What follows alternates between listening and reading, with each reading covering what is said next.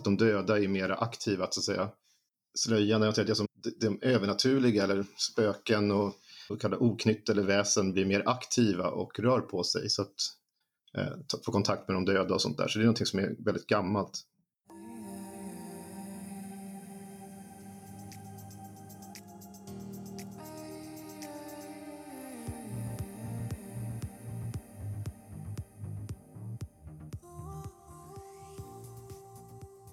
Kära lyssnare, välkommen till Magipodden, idag med stor Halloween och fullmånespecial.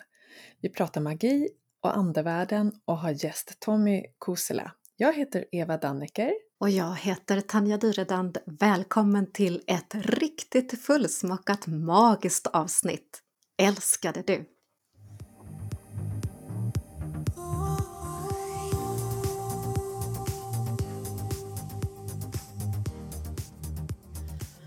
Magiskt välkommen älskade själ till Magipodden nummer 6, nu med temat som jag har längtat efter hela året. Och det finns mängder med myter, magi och spökerier. Därför har vi med oss fantastiska gästen Tommy Kuusela, doktor på Institutet för språk och folkminnen, som specialiserat sig kring folktro. Välkommen till Magipodden, Tommy! Tack så jättemycket. Det är trevligt och fint att vara här. Jag har specialiserat mig på trosföreställningar och det som vi kallar för folktro. Det samlar bland annat in då berättelser om spöken och annat. Så det är intressant att se hur mycket av det här som vi tänker på som gammalt fortfarande lever kvar än idag. Så träffar jag väldigt många som har sett och upplevt saker och ting som då skulle kunna kallas för övernaturligt. Om det då så är möten med gårdstomtar eller troll eller någonting annat så. Så spännande. Och vi går ju in nu i Halloween och de flesta vet ju om att barnen klär ut sig och knackar dörr och trick-or-treatar och så vidare. Men berätta, var kommer all den här myterna, magin och framförallt också festligheterna kring Halloween? Ja, då måste vi nästan backa tillbaka bandet för att det vi tänker på idag, det är någonting som är väldigt nytt. Som vi har liksom importerat från Amerika. Men de i sin tur, i Amerika har man så att säga importerat det från Irland, där liksom de äldsta formerna finns. Och det här känner vi till sedan 700-talet ungefär, att det finns något slags firanden där som kallas för Samhain eller någonting åt det hållet. Och det här sen spred sig runt i Storbritannien, även till Skottland då, med irländare och sen så ner till då England och så vidare, så att det finns liksom utspritt. Men det är uppenbart att det är någonting som markerar en övergång i kalendern från liksom den här sommar, höst till då vinterhalvåret. Och det här är en tid som även i så att säga, germanska länder då, eller språkligt germanska länder är också förknippade liksom i keltiska tro med att de döda är mer aktiva, så att säga. Slöjan är det som skiljer de här två delarna av året till det nya, övergången till det nya, det gör också att de övernaturliga eller spöken och olika oknytt eller väsen blir mer aktiva och rör på sig, så att därför kan man ta tyder och man kan få kontakt med de döda och sånt där, så det är någonting som är väldigt gammalt. Har du upplevt den här typen av övernaturlig kontakt, Eva? Ja, när jag tänker tillbaka så kan jag nog se att jag har haft en del sådana upplevelser i form av en starkare känsla av närvaro från framförallt djur som inte finns kvar här hos mig. Och det kan vara saker som jag gjorde tillsammans med djuret. Känslor som vi delade, eller den energin som vi delade kan bli väldigt påtaglig. Och det är väldigt fint att få känna det, alltså att känna den här kontakten igen, fast på ett lite annat sätt då. Så det kan jag nog säga att jag har. Och det är jag själv också, självklart har ju den här kontakten och jag personligen nu, precis innan jag skulle sätta mig och podda nu, så gjorde jag en liten krans och tände ett ljus eftersom jag alltid poddar i medialitet, det vill säga jag kanaliserar. Och det kom faktiskt förbi en killkompis till mig som heter Matt, som gick bort för några år sedan under väldigt dramatiska omständigheter, som plötsligt så kom en låt som vi brukade lyssna på ifrån min telefon. Jag hade inte en Spotify igång och jag tyckte att det var så spännande, så Mats är med oss också idag. Det är bra. Har du varit med om någon från andra sidan som du känner och hälsat på, du kan känna en doft eller något liknande övernaturligt? Har du varit med om det, Tommy? Jo, alltså jag har ju känt saker. Jag tror mig, tyckt mig jag känt i alla fall. Jag har tänkt mycket på personer som har gått bort. Men jag har inga sån tydligt exempel som du nu sa. Däremot har man ju varit med om att ha dunkat i väggar och sånt där när man har sovit. Bland annat när jag sov i Glimmingehus så var det sånt daskig natt. Kanske var någon som ville dunka lite extra hårt för att säga hej till just dig. Ja, jag känner mig med det jag jobbar med så... Som jag läser himla mycket av de här äldre tidernas spökberättelser, så jag är inte rädd på det sättet som kanske någon skulle vara som har växt upp med bara skräckfilm och skräckromaner. Eftersom den typen av döda, alltså budskapsspökerier då, som finns beskrivet i äldre tid, så är nästan inga av dem alltså riktade med aggression mot de levande, utan det är snarare att de vill ha någonting avklarat eller någonting fullföljt eller någonting. Det är sällan att de liksom är ute efter att döda eller skada människor, som ju är film istället. Mm. Så att det är någonting som är typiskt sånt där Hollywood-knep, man ska säga, alltså skräckingrediens som inte stämmer överens med folktraditionen. Absolut, ofta vill ju andevärlden säga något eller förmedla något när de tar kontakt. Ofta är det entiteter, andar som har gått till andra sidan som vi kanske känner. Men det kan också vara de som är platsbundna, det vill säga hänga kvar på en plats utav en anledning. Som sagt var, andevärlden är ju här för att säga någonting till oss, helt klart. Så... Jag tycker du ska vara lite extra uppmärksam nu under denna kommande period, Tommy, för det kan nog vara så att du får lite extra tjena ifrån någon. Ja, det är både min mormor och min morfar och min far då som är borta. Jaha. Ja, vi får se vad som händer, vad spännande. Och även till dig, älskade lyssnare, var lite uppmärksam just nu. Ibland så är det så att vi kan få en stark känsla att någon vi tycker om som har gått till andra sidan besöker oss. Det kan också vara så att man känner när man ska gå och lägga sig att det killar lite på kinden, ungefär som att någon klappar en, det är väldigt vanligt. Man kan känna lite kyla, lite värme i rummet. Man kan också plötsligt, som jag gjorde då, höra en låt eller känna en doft utav någon.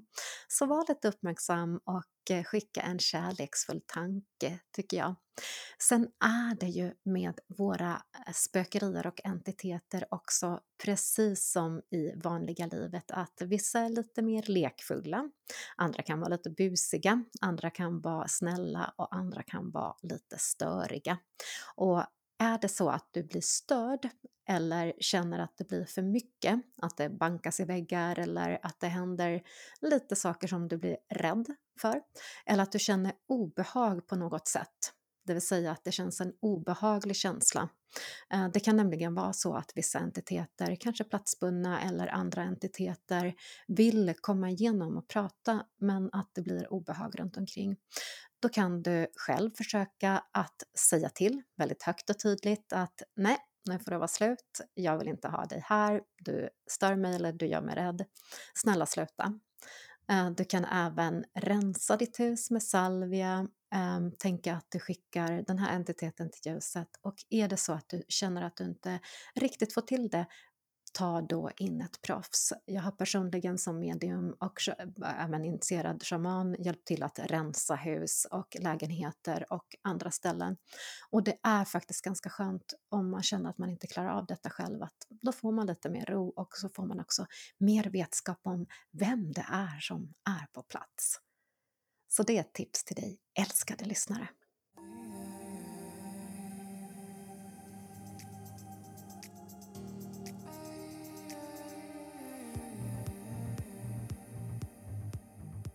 Sen så händer det ju det här som är så känt då, att många emigrerade till Amerika. Och i Amerika så har det här i sin tur senare blandats upp. Och i det som vi känner som Halloween idag så har vi det så här iriska. Vi har även holländarna som kom dit med sina skördefester. Vi har tyska invandrares traditioner om magi och häxtro som blandas in i det här. Man tänder eldar och fyrverkerier, tiggeri, upptåg och sånt som även finns i det engelska som har kommit till Amerika. Vi har katolska föreställningar om bland skärselden. Och sen har vi ju då den inhemska, så att säga, spansk-mexikanska befolkningens traditioner om att bära mat och ljus till gravarna och fira de döda med musik och festligheter. Så att allt det här är liksom ett hopkok. När jag gör en lång historia kort så har det sen exporterats tillbaka till Europa i den här nya formen som vi känner, alltså Halloween som vi tänker på. Och det nådde Sverige så sent som på 1980-90-talet. Det som är så spännande med folktron eller folkliga föreställningar om väsen och annat och magi och trolldom och sådär, det är för att när kyrkan hade ju något helt annat att lära ut, inte minst under katolsk tid, då stod de prästerna och mässade på latin och det förstod inte folk någonting alls av, såklart. Och då var det bara en massa magiska ramsor på latin. Det syns ju också en del trollformler sen för övrigt att mycket är på latin, för man tänkte att det var kraftladdade ord. Men det man lärde ut i kyrkan, även under protestantisk tid när man pratade på svenska så att säga, så det handlar ju om någonting i en värld långt, långt borta. Berättelser om personer då i Mellanöstern som ligger väldigt långt bort. Man också pratade om ett liv efter detta och massa saker som kanske inte hade praktisk nytta för en bonde, en fiskare eller en jägare. Då ville man istället veta vad ska man tänka på för skörden? Vad är bäst att tänka på? Vad är farorna här? Hur går liksom det vardagslivet? Vad är bäst att tänka på? Då, där fanns ju svaren. Folktron har svar på allt det. Det är väldigt praktiskt så, på det sättet. Och det är det som de gamla har lärt ut. Och det är alltid så att det här ska du akta dig för, så här ska du göra. Och den tiden är bäst för det och det. Och allt det där kommer via folktron och inte via det som kyrkan lärde ut. Det är väl en stor skillnad, och därför är det väl också lätt att tänka sig att folktron så länge kunde hänga med sida vid sida med det som kyrkan lärde. Så spännande också att det är precis som att det är liksom ett knytkalas som har pågått och sen har alla lagt in lite egna spice och egna upplevelser och sen har vi fått tillbaka det. Hur firar du själv? Jag är på gränsen till var för gammal för att haft väldigt mycket Halloween-kalas när jag var liten. Men det är klart att jag har varit på maskerad och sådär, Halloween-maskerader. Det är typ så som jag tänker att man firar idag. Och kanske pyntar hemmet med lite mera spöklika och skrämmande figurer. Men det jag också tycker är intressant, det är ju att Halloween, att det var Hallows Eve. Det vill säga det var ju andarnas afton. Från början, alltså själva uttrycket Halloween kommer ju från Hallows Eve, ifrån den här kvällen när man skulle festa och lägga ut lite extra mat och tända ljus i fönstren så att de här nära och kära från andra sidan hittade hem till den också. Mm. Det är så spännande med sånt här hur man minns de döda nu. Hallowtide och sånt där är ju en gamla benämningar för samma sak för den här senmedeltida kristna högtiden. Men jag tänker även antikens Grekland och sådär, finns det också en hel del ritualer om hur man liksom ställer fram saker till de döda och minst de döda.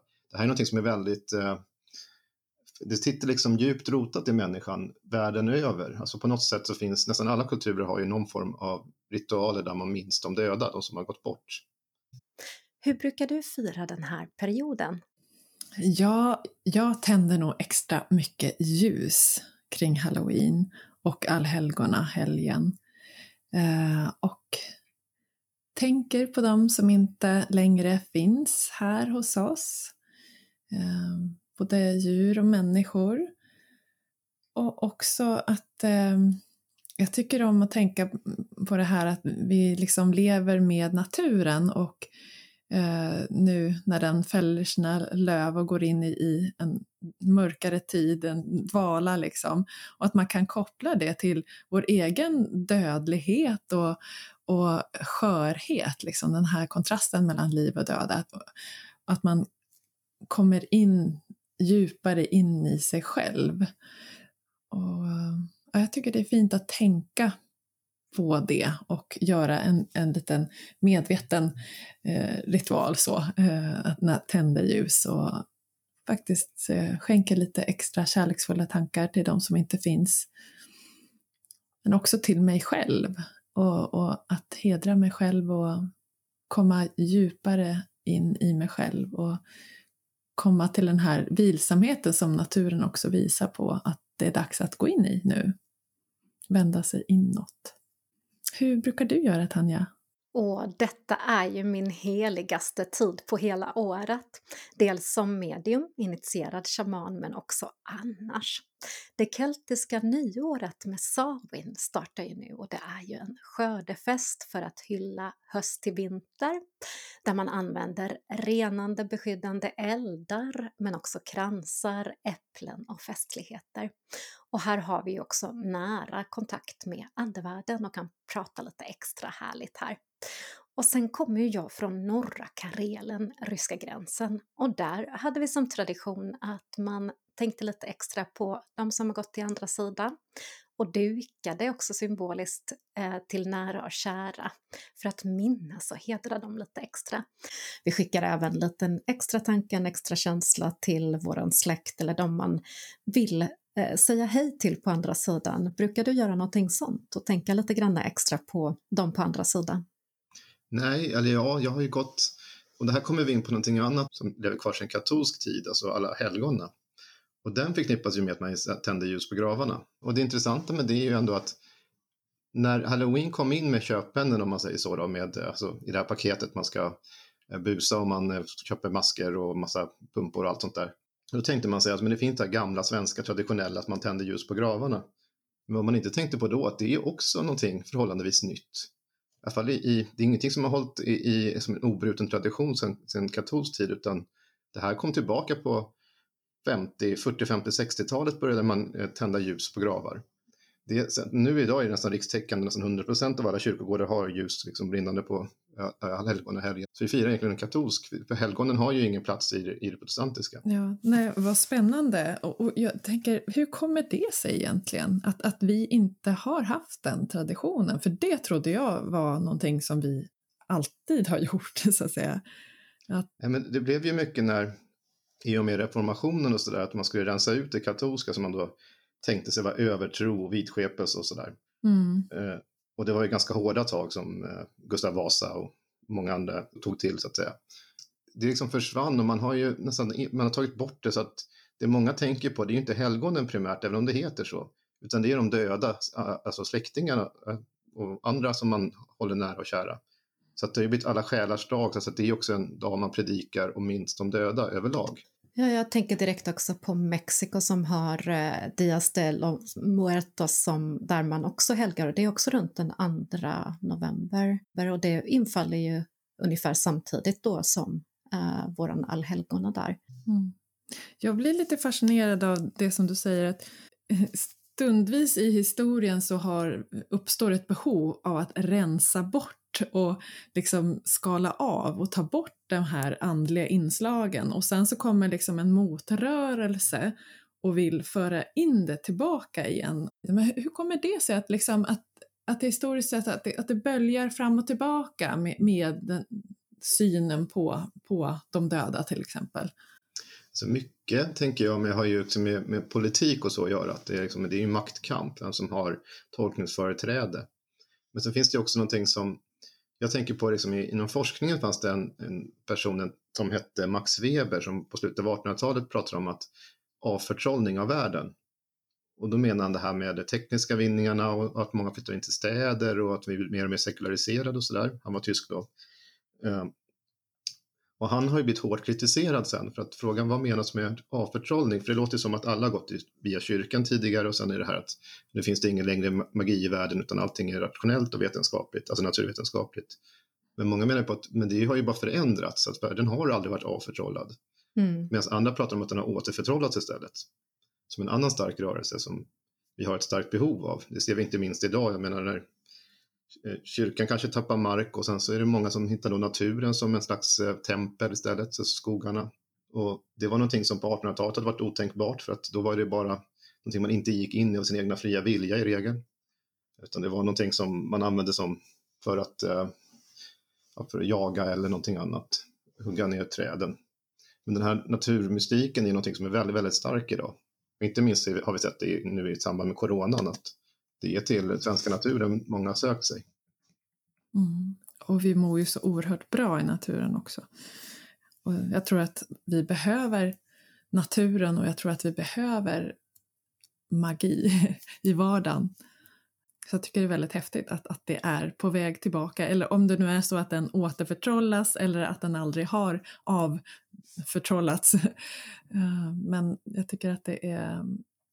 jag trivs med den tanken att vi nu välkomnar de traditionerna och ritualerna och de möjligheterna som vi har runt om oss. Jag tror att vi som människor behöver det som en kontrast till all teknik och det här snabba tidevarvet som vi lever i, där allting sker väldigt fort och så tenderar vi att kanske tappa fotfästet lite grann med oss själva. Jag håller absolut med. Jag tycker också att det här med att jag tycker man går för snabbt fram när man säger att det avförtrollas, för att saker och ting det kanske gör, det tar sig nya uttryck istället. Alltså vi pratar om det andliga på andra sätt.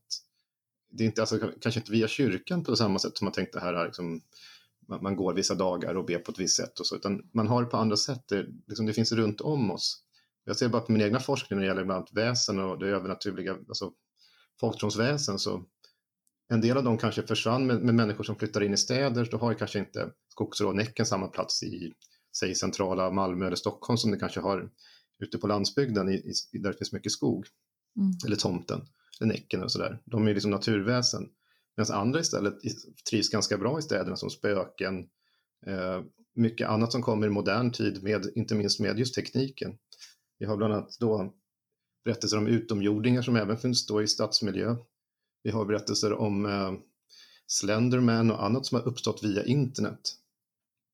Och en hel del så kallade entiteter och sånt där som då ska finnas i det här dark web och sånt. Så att jag menar, det finns nya berättelser och många av dem har liknande mönster som de gamla. Bara att vi har, liksom, det förändras beroende på vad människan har runt om sig. Vad som är viktigt för stunden. Men det andliga finns kvar.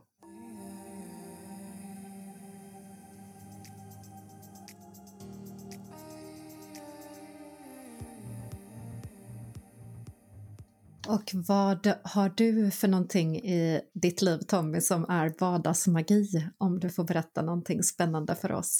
Jag tänker på någon sak som, det är det här med lycka, hur det fungerar. Ibland så får, många ska kanske säga, ett flyt där saker och ting går bra, så att säga. Ibland kommer man in i sådana stunder och man får energi av det, jag vet inte, det blir nästan lite magiskt över det hela. Jag tänkt på vissa uttryck som vi säger ganska enkelt till varandra som är fyllda av så att säga magiskt tänkande. Det är exempelvis när vi önskar någon lycka till, så är det ingenting som kan förklaras på något annat sätt än att man vill att personen ska ha extra mycket lycka, och då är det ett magiskt tänkande. Sånt där tycker jag är superfascinerande. Eller att man undviker avrundar, eller att man kanske fäster ett hänglås vid en bro, eller kanske se på en fotbollsmatch eller ishockeymatch med en viss form av plagg på sig, för att då tycker man att man får tur i spelet, eller laget ska få tur.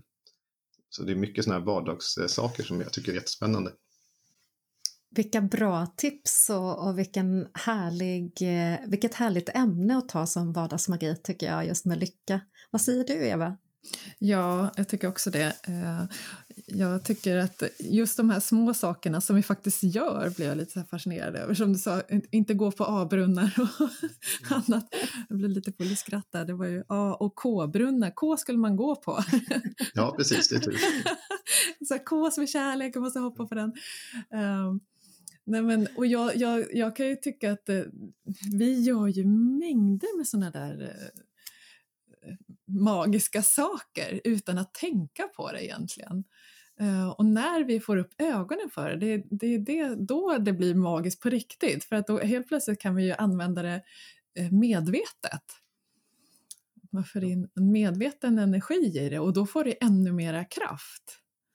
Hur många gånger har man inte sett någon eller hört om någon man känner som kanske har framgång med många olika saker, eller fått flera saker på en gång som går bra? Mm. Då säger de lite skämtsamt att jag borde köpa en trisslott nu. Just det. Ja. Just det. Ja. Det är ju ett magiskt tänkande. Ja, det är verkligen magiskt tänkande. Synkronicitet och attraktionslagen, när liksom energin går åt mitt håll, så då passar man på liksom.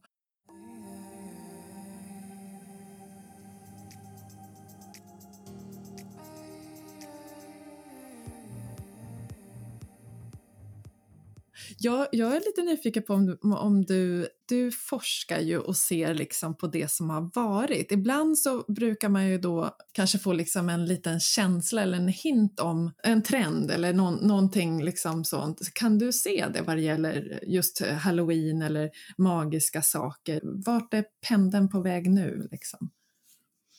Alltså, ja, om man tar först det här med Halloween så tror jag att det är någonting som har kommit starkt och verkligen kommer finnas kvar. Oavsett om folk var emot eller inte. Det var oftast en äldre generation som det brukar vara som inte tycker om det som den yngre tar in. Men Halloween är så... Den har däremot trängt ut kanske påskkärringarna. Och sen tror jag det här med... Man ska prata med återförtrollning av världen då. Om det nu var någon som har varit avförtrollad så är det... Där känner jag också, tycks det som att det finns mer och mer intresse för detta. Alltså för det övernaturliga, för det som är oförklarligt och så vidare. Att det är mer och mer som öppnar upp ögonen för detta och inte minst yngre också som har stort intresse och testar vägar som kanske inte en äldre generation hade tyckt var helt okej. Alltså att det kanske finns tomtar. Jag träffar ganska många som säger att jag har sett tomtar. Och det är inte bara en äldre generation utan även yngre. Mm. Och det finns där någon slags tanke om att man vill liksom att naturen och omgivningen ska vara besjälad. Visst är det så. Och jag tänker lite också att cirkeln sluts. Att den kunskapen och visdomen som våra förfäder hade om naturen och det besjälade. Men också hur man tog vara på örter och svamp och det naturen och moderjord ger oss. Det har också blivit en mer större intresse. Att man ser det magiska i att faktiskt ta hand om sig själv och sin kropp. Och vad man stoppar i sig. Men också som en motpol till karriären, stressen och allt runt omkring. Och märker också en energiskiftning i hur man pratar om det magiska. Många kommer till mig för att få hjälp på vägen att nå sitt eget magiska. Men alla vi är ju faktiskt magiska. Så jag tycker verkligen att man som känner den här energiskiftningen där magi blir en naturlig del. Och att den här magin finns tillgänglig för dig precis när du själv vill. Oavsett du är politiker, företagsledare, musiker eller vem som helst. Så har du det här magiska tillgängligt till dig konstant i ditt liv. Ja, och jag tycker, alltså, jag vill ju tro att vi är väldigt magiska varelser och andliga varelser. Och vi behöver den sidan i oss och runt om oss. Jag tror att vi mår bra av det.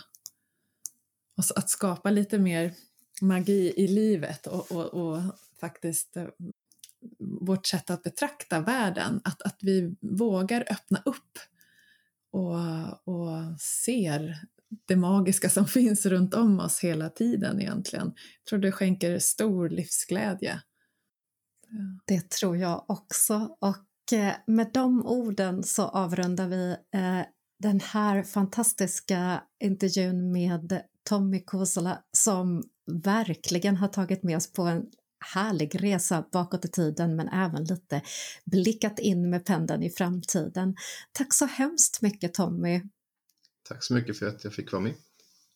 Och vill du säga några sista magiska ord till lyssnarna? Jag tycker bara att man ska ta och njuta av den här tiden som kommer nu och man kan till och med kosta på sig kanske se någonting skrämmande för stunden. Det är ju inte helt fel alltid att känna en sån känsla också av en läskig film eller någonting. Ja.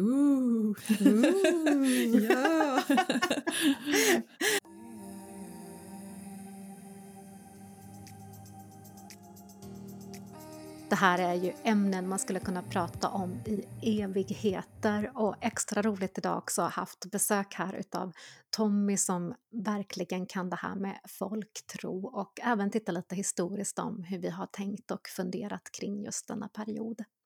Men vad mycket magiskt det finns just nu. Ja, jag tycker det känns lite extra spännande nu eftersom det är så många dagar, magiska dagar som sammanfaller. Exakt, och det sammanfaller ju både Halloween, allhelgona, Samhain och så fullmånen. Också andra fullmånen under en och samma månad.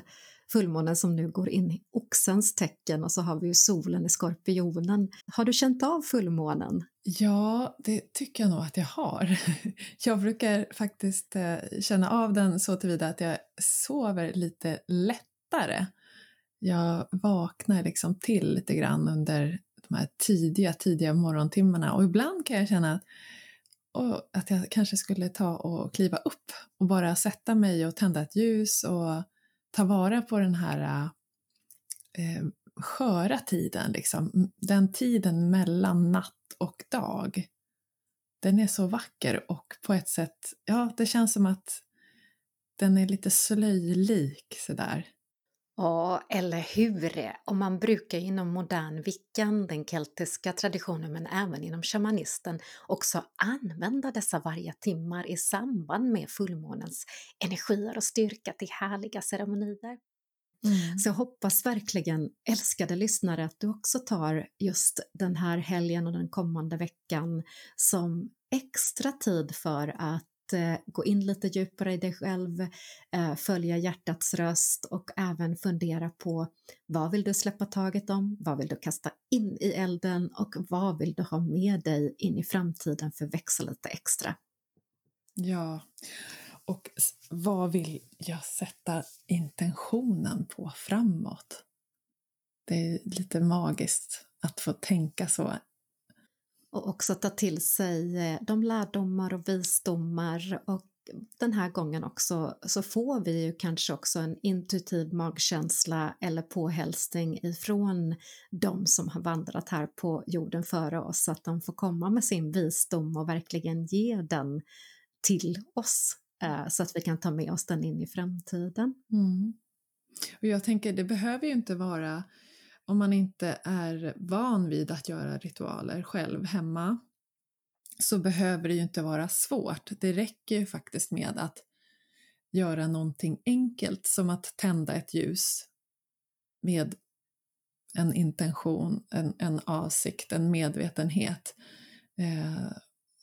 Eller göra någonting annat väldigt medvetet och fokuserat som passar dig bra. Jag skulle vilja uppmuntra dig som lyssnare att våga prova och om du inte redan gör såna här magiska ritualer att börja och se vad som händer. Och nu är det en perfekt tid att börja prova.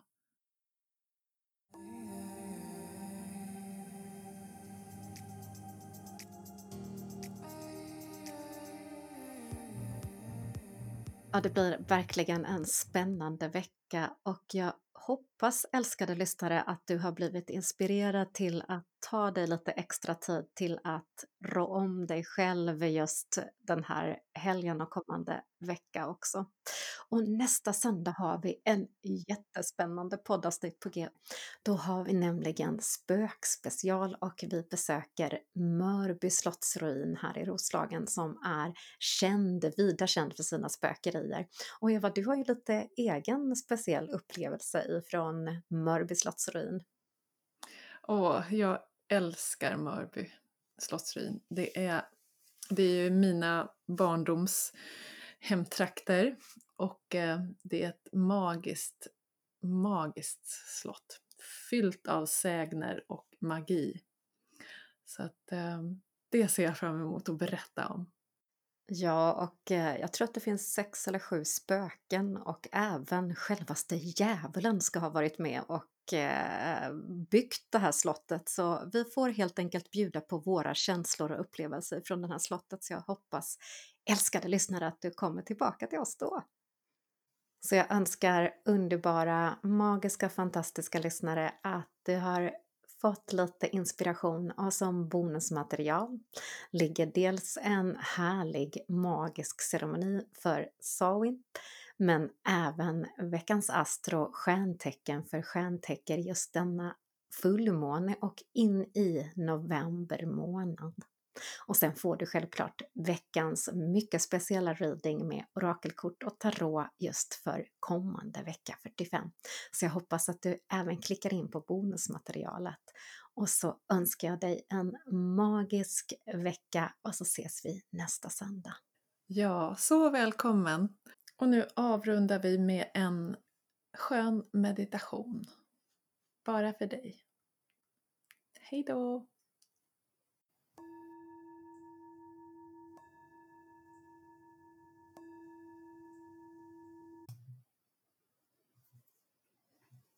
Härliga varelse. Sätt dig eller lägg dig bekvämt. Slut dina ögon om det känns bra. Ta några djupa andetag. Bara låt dig svepas med andetaget. Låt det vagga dig.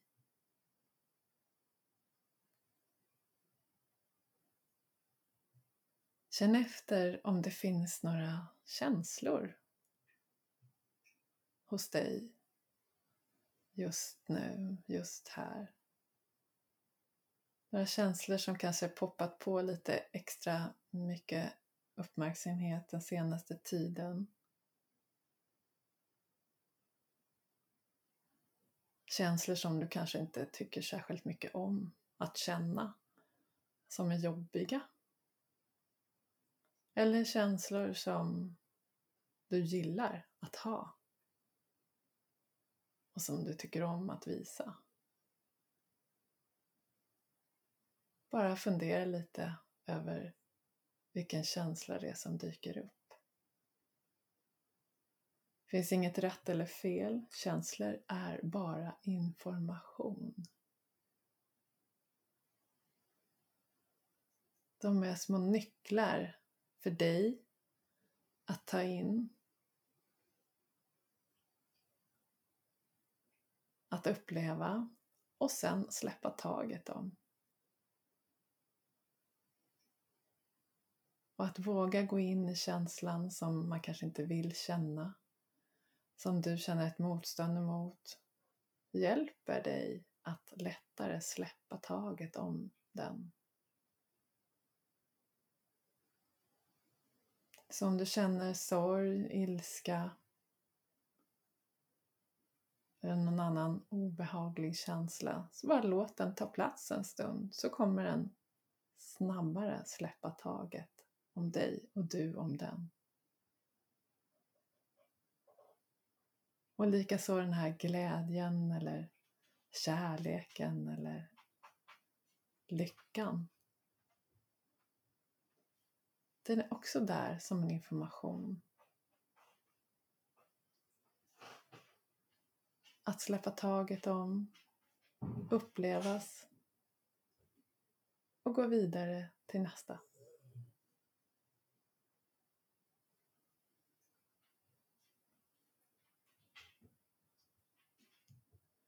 Bara ta några djupa andetag och landa i vetskapen om att känslor är bara information. Du är inte dina känslor och de kommer inte att bestå för evigt. Och du vet att utveckling sker när du vågar öppna upp för att känna alla känslor. Och när du vågar släppa taget om bra känslor. När du vågar leva med dina känslor. Bara ta några djupa andetag. Och landa i kroppen. Och när du känner dig redo så kan du mjukt öppna dina ögon.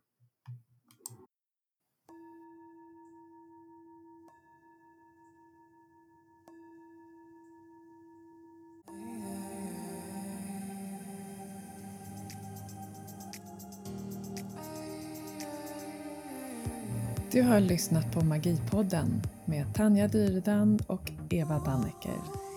Nya inspirerande avsnitt varje söndag.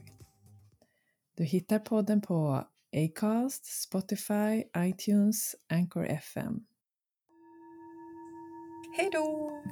Hej då!